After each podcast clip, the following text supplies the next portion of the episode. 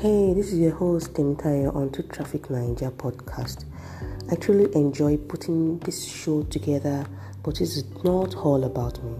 I have incredible supporting network of listeners, of guests, friends, and family. This podcast is all about helping one another and creating content that will help improve oral health and our general well-being.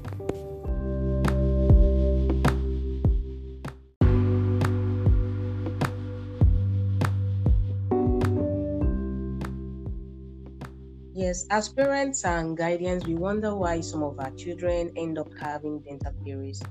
Despite we trying our best to keep their teeth clean, our conversation today is on dental care for infants and children. Joining me is Dr. Olanoye Omobola, a consultant pediatric dentist. You're welcome, ma. Thank you for for the invitation. Yes, thank you very much, ma. So, how are you today, and how is practice during COVID nineteen era?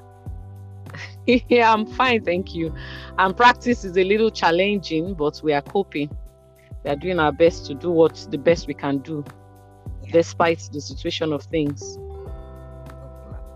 Thank you. In a nutshell, I would want you to tell us the role of a pediatric dentist in the management of a dental patient. Okay. Pediatric dentists are dentists dedicated to oral health of children from birth to adulthood.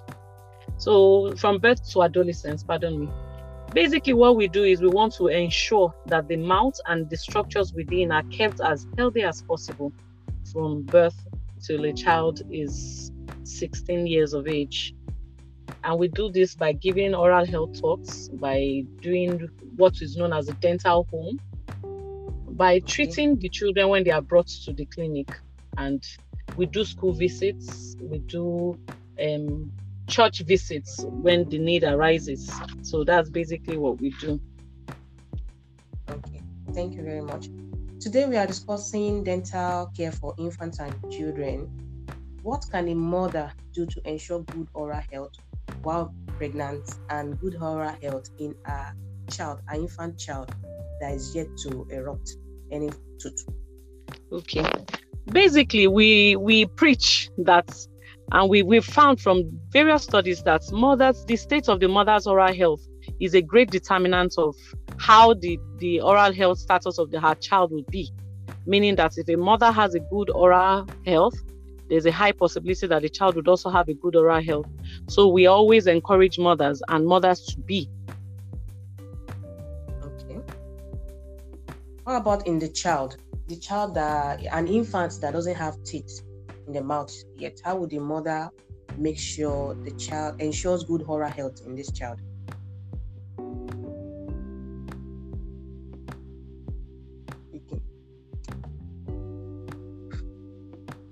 Network.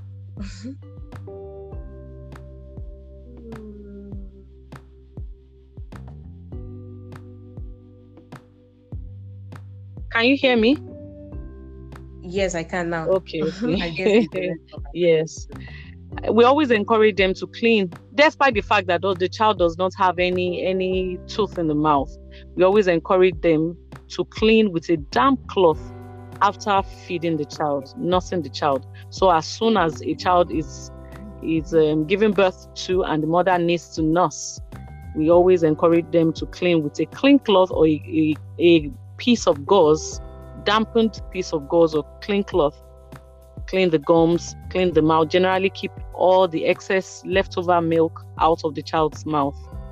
And we, all, we believe that if a mother has a good oral health practice, when it has become a routine for her, then it will be very easy for her to ensure that this is um, transferred to the child because the mother is going to be the determinant of the state of the oral health of her child, mainly, basically. So, amongst mothers taking care of their babies, we know teething is a common topic of discussion.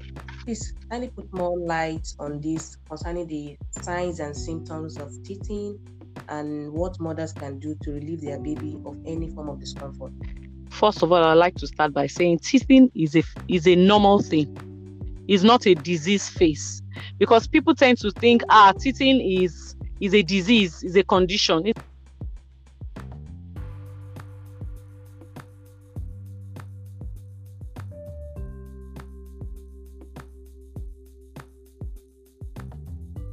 Bad network again. So let's just wait, wait for our guests. this state is Anyway. as can you hear me now? Yes, I can. I can. Okay. This um state, I don't want to say condition because it's, it's a state, Yeah. it's a face, is associated with some symptoms and signs. And these symptoms and signs should not really cause any harm to the child. We see symptoms like a mild fever, very low grade fever, slightly raised temperature. A child will become irritable. Since the child cannot really communicate, the child cannot really tell the mother what he or she is feeling. The child will drool, the child will produce a lot of saliva and drool saliva. The child may become restless. The child may have difficulty sleeping. The child will be extra clingy. The child might have um, swollen gums, itchy gums. That's why you see children constantly wanting to put things in their mouths. But when a child starts to experience high fever, um, stooling, diarrhea, let me put it that way, it's, you see rashes on the child, the gum starts to bleed, or the child starts to convulse, these are not signs of teething. I really like to repeat this for for the sake of emphasis. A child that has a high fever, that has diarrhea or stooling, or is, or is stooling, that has rashes or bleeding gums, or is vomiting, or is or is um, convulsing, is not a child. Is not these symptoms are not signs of teething. So such children should please be taken to the hospital. They should be taken to the hospital. So teething should not make a child stool, should not make a child vomit, should not make a child have rashes, should not make a child have a high fever or make a child convulse. When we see such signs, such symptoms, we should please take such a child to the clinic to see a doctor. Okay. because and we should also note that because these children like to put um things in their mouths in the process of introducing many things because it com- becomes quite itchy. The child would um can carry something that is contaminated something that is infected something that has germs in his or her mouth and that can cause an infection that will present with a high fever may cause stooling may cause vomiting and that is why I said teething is a normal thing. So when a child presents with things that are not normal, then we should know that there's something else going on. Going on. Thank you. Well noted. So let's talk about oral care for newly erupted teeth and then infants between ages 6 to 12 months. Okay. Um, I would like to state that as soon as a child erupts a tooth, as soon as you see that beautiful white crystal in your child's mouth, no Network, don't do this again, Niger people. Network. erupts a tooth. need to- Thank you. As soon as Okay, as soon as the child erupts a tooth, we should note that the child is old enough to own a brush.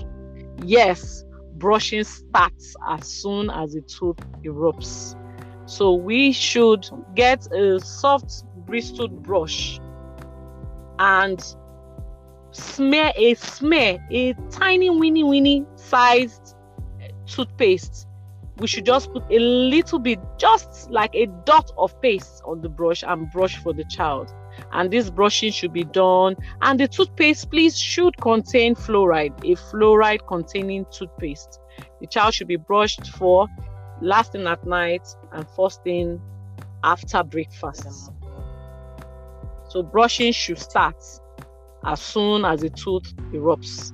Then we should also note for children, we always, at pediatric dentists, we always emphasize on the fact that the brushing from ages, as soon as the child erupts a tooth, till a child is six years, the brushing should be done by the parents because the child does not have the the dexterity to do the brushing properly. So the brushing should be done by a parent. I didn't remember, please note, I didn't say by the mother. It can be the father, can be an auntie, can be a, a caregiver. Yes, but the brushing should be done by an adult. And the brushing, so another thing we should notice that it's not just to brush with toothpaste and brush, but the brushing should be done properly mm-hmm. and we should not be in a hurry. We should spend at least two minutes brushing. Thank you very much. As it encourage people to bring their children in for their first dental visit as yes as possible. When and why should a mother or caregiver take his or her child for the first and subsequent dental yes. visit? Because um, most mothers are not pediatric dentists. They don't know the signs and symptoms of something going wrong we always preach, we always beg, we plead with mothers to kindly bring their children as soon as they erupt their first tooth. We always say before the first birthday. We also want to have a familiarization thing with the child. We want the child to have a rapport with us.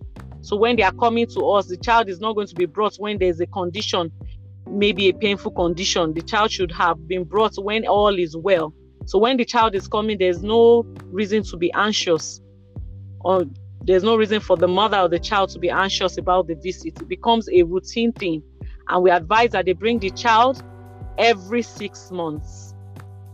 And we like we know a stitching time saves nine. So if there's a there's a disease process going on, we can pick it as early as possible and nip it in the bud before it becomes worse. So we always advise that the child is brought as soon as possible before the child is born. Okay. So I hope my listeners are listening. The methodology of how mothers feed their baby, for example, the, like, with the use of bottle feeding, I know is an important factor that is considered in, dent- in identifying the possible cause of early cavities in children. Can you please throw more light? Yes, thank you so much for that question what the mother feeds the child with and what the child is fed on is very important. Would determine if this child will develop holes, tooth decay, or what is popularly known in the field of dentistry as caries. Um, we all we should also note that even your breast milk, the breast milk can cause caries. So we advise that if you are going to nurse your child, Overnight, you should not put your breasts in the mouth of your child overnight because what actually is responsible for this disease condition is a bacteria that most most children and mothers have and this bacteria need what is known as sugar known popularly known as sucrose to survive so when you is like human beings when you subject you provide the, the food that the bacteria needs to survive, the bacteria would live well and multiply in the child's mouth and ultimately lead to the disease okay. process. So we advise that if you are going to nurse your baby, if you are going to nurse uh, in the middle of the night, you wake up, you carry your baby, you nurse, and you clean after nursing. If you're going to bottle feed your baby, we advise that by the time a child is about to celebrate the first birthday, you should have withdrawn the bottle, the feeding bottle. Because children who are older, who are already walking, would carry their bottle around and constantly have the sugary substance coat the teeth, and that will predispose to what is known as early childhood caries. That is caries in children less than six years. We don't want that. So, like I said, what you feed your child with, the utensils, the materials, whether it's the feeding bottle or a cup and spoon matters. But more importantly, we are very, very particular about what is done after feeding and what you feed your child on. So all those sugary, sugar containing snacks, drinks, and food items should be as much as possible discouraged. Okay. Thank you, Ma. Let's talk about the early warning signs of poor oral health in children. Okay. Um, pain usually is the first sign that for children who can talk, That's for children who can tell you what they are feeling. Mm-hmm. But for children who can't, they will cry. You will notice that the gum is swollen. You, the child might start to bleed from the mouth. You might notice some ulcerations. The child might have a bad breath. Anything that doesn't seem right is a sign that something is going on, and such children should be brought to the dental clinic for proper examination. Okay. Another thing is oral habits, oral habits in mm. children. How can this affect the child's oral health? And should parents see a dentist about yes, this? thank you so much for that question. A lot of children have different habits. We have habits like um, thumb sucking, finger sucking. It can doesn't necessarily have to be the thumb. We have nail biting, tongue thrusting, sticking out the tongue, mouth breathing, a child that constantly leaves the mouth ajar. So many habits. Some will bite their lip, some will suck on their lip. All these habits ultimately would affect the oral health of your child. A child that leaves the mouth ajar would is more susceptible to developing caries. The child is more susceptible to having what is known as calculus, hardened um, debris in the mouth around the teeth, and that can predispose to gum disease. A child that sucks the thumb can have what is known as malocclusion. Malocclusion so such such um, the arrangement of the teeth will be affected. So many conditions, so many habits that can really, really affect the oral health status of the child. So I I would advise that mothers, as soon as you notice that your child has a habit, it's usually better to help curb the habits when it is caught early than when the habit is fully established. So with that, I would advise that the mothers bring their children when they notice that there's there's a particular habit, so that we can help. Okay. Thank you very much. Hello. Hello. So she has we just spoke about oral habits that is important for us to identify this early and see a dentist. Are you I'm here, I can hear you. Okay. So there are some dental conditions that I think are quite important, and I think it's important for us to discuss it today as well. Like neonatal and natal teeth. I know Yoruba, most of us call it enyioke or something. Then cleft lip and palate, tongue tie. I think it would be good for mothers to have a little bit of knowledge about this? Okay.